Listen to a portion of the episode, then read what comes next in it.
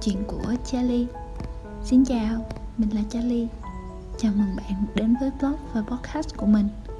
Là nơi kể những câu chuyện nhỏ nhặt về sách Làm vườn, chạy bộ Haruki Murakami BTS and ARMY Nấu ăn, chân anh hùng Đi đó đây, trẻ con, phim. Hãy nói tóm lại là hơi tập nhai một chút. Charlie hy vọng bạn tự cho mình đôi chút suy nghĩ vẩn vơ khi đọc blog và nghe podcast của mình.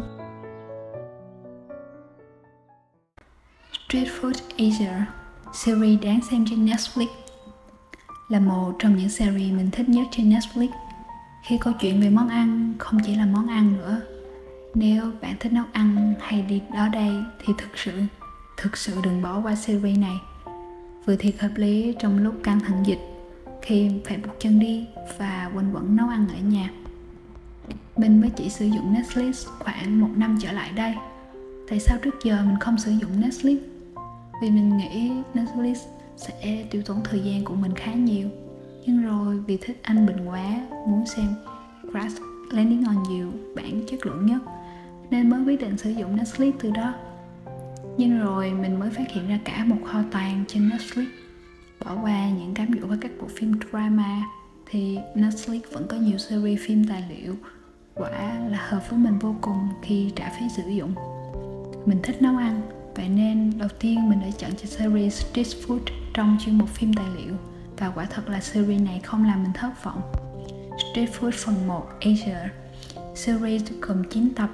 Mỗi tập phim sẽ theo chân một người dẫn cùng tìm hiểu những món ăn đường phố đặc trưng của một thành phố, của một đất nước châu Á, đó là Bangkok ở Thái Lan, Osaka Nhật Bản hay New Delhi Ấn Độ và tất nhiên là có Sài Gòn Việt Nam. Nhưng mà điều hơi tiếc với mình là trong 9 tập phim thì Sài Gòn lại là tập phim yếu nhất. Màu sắc, âm thanh quả thật là mình như đang hiện diện và thưởng thức món ăn của họ. Mình còn có thể cảm nhận được cả mùi hương, hương vị của từng món ăn nữa. Mà tại sao lại là street food, món ăn đường phố? Vì có lẽ món ăn đường phố là thứ kết nối mọi người với nhau là nơi truyền thống của một quốc gia ẩn chứa trọn vẹn trong đó. Nó còn là minh chứng của lịch sử. Và để bộ phim thêm bổ ích, mình liền nốt vào sổ tay những món ăn ý vào trong hành trình du lịch tương lai. Và mình nghĩ sẽ là một trải nghiệm tuyệt vời, mà hẳn sẽ còn khá lâu nữa mới đây được. Không chỉ kể về món ăn về nhân vật chính và đằng sau những câu chuyện tuy đời thường, nhưng đủ sức lôi cuốn bạn theo chân họ, cùng đi chợ, cùng vào bếp và đến khi được cùng họ phục vụ món ăn của mình. Có thể trên một vỉa hè ở Yogyakarta ở Indonesia, một quán bè bè sắc biển Cebu ở Philippines hay trong một con hẻm nhỏ ở Sài Gòn. Và sau những câu chuyện của họ là những bài học mình thu nhận được, là tinh thần làm việc không mệt mỏi, không nghĩ đến tuổi tác như cụ Seipai 73 tuổi, được mệnh danh là nữ hoàng ẩm thực đường phố Thái Lan với món trứng rán cua nổi tiếng và luôn dùng những nguyên vật liệu tươi ngon nhất dù giá món ăn có thể cao hơn những nơi khác điều đó khiến hương vị trở nên chất lượng hơn đặc biệt và khách hàng sẽ sẵn sàng chi trả hay cả chờ đợi món ăn của bà là ông Toyo ở Osaka, Nhật Bản với cửa hàng sashimi Yataki và ông tin rằng làm khách hàng hạnh phúc còn hơn cả việc kiếm tiền. Ông xem nụ cười của khách hàng chữa lành chính ông.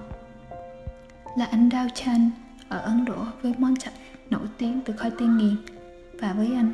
Gia đình luôn luôn là nguyên liệu quan trọng nhất để giúp anh nấu những món ăn ngon. Là một khi mở quay ở chợ là một cuộc chiến đầy cạnh tranh của bà Yoon Sun, Seoul, Hàn Quốc. Nhưng bà vẫn theo đuổi đến cùng. Và vì giờ đây bà là trụ cột của gia đình, bà thay đổi, bà nấu món ăn mà mình yêu thích từ nhỏ, để lấy nó làm niềm vui vượt qua mọi khó khăn.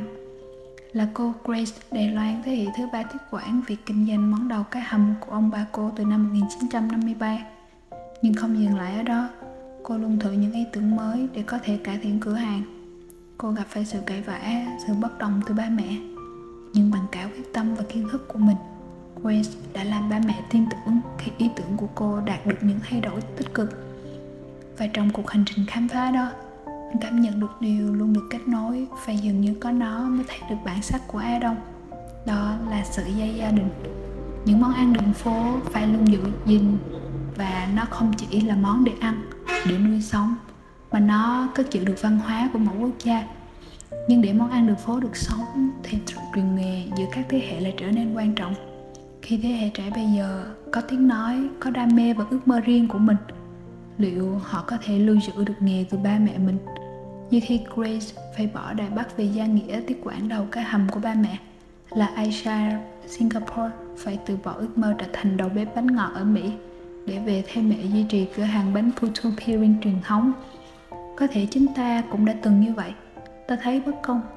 Nhiều người sẽ không như Grace hay Aisha, họ sẽ bám lấy ước mơ của riêng mình. Đó là những giọt nước mắt khi lựa chọn gia đình và nhìn thấy ước mơ của mình tan vỡ là những thất vọng khi biết rằng điều mình không điều mình thích đã không thân không thể là một phần của mình nữa liệu bạn có dám từ bỏ ước mơ về gia đình và đối với mình, mỗi lựa chọn đều đúng khi ta thay đổi góc nhìn. Như những nhân vật chính trong phim, họ hiểu được tầm quan trọng của món ăn và những văn hóa cần được gìn giữ. Họ đã thay đổi, họ tìm ra những góc nhìn tích cực. Họ coi con đường về nhà chính là con đường hạnh phúc. Họ biến ước mơ của mình hòa chung với lại ước vọng của gia đình. Bởi ước mơ đâu phải là duy nhất, điều khiến ước mơ thực sự ý nghĩa khi nó mang lại hạnh phúc.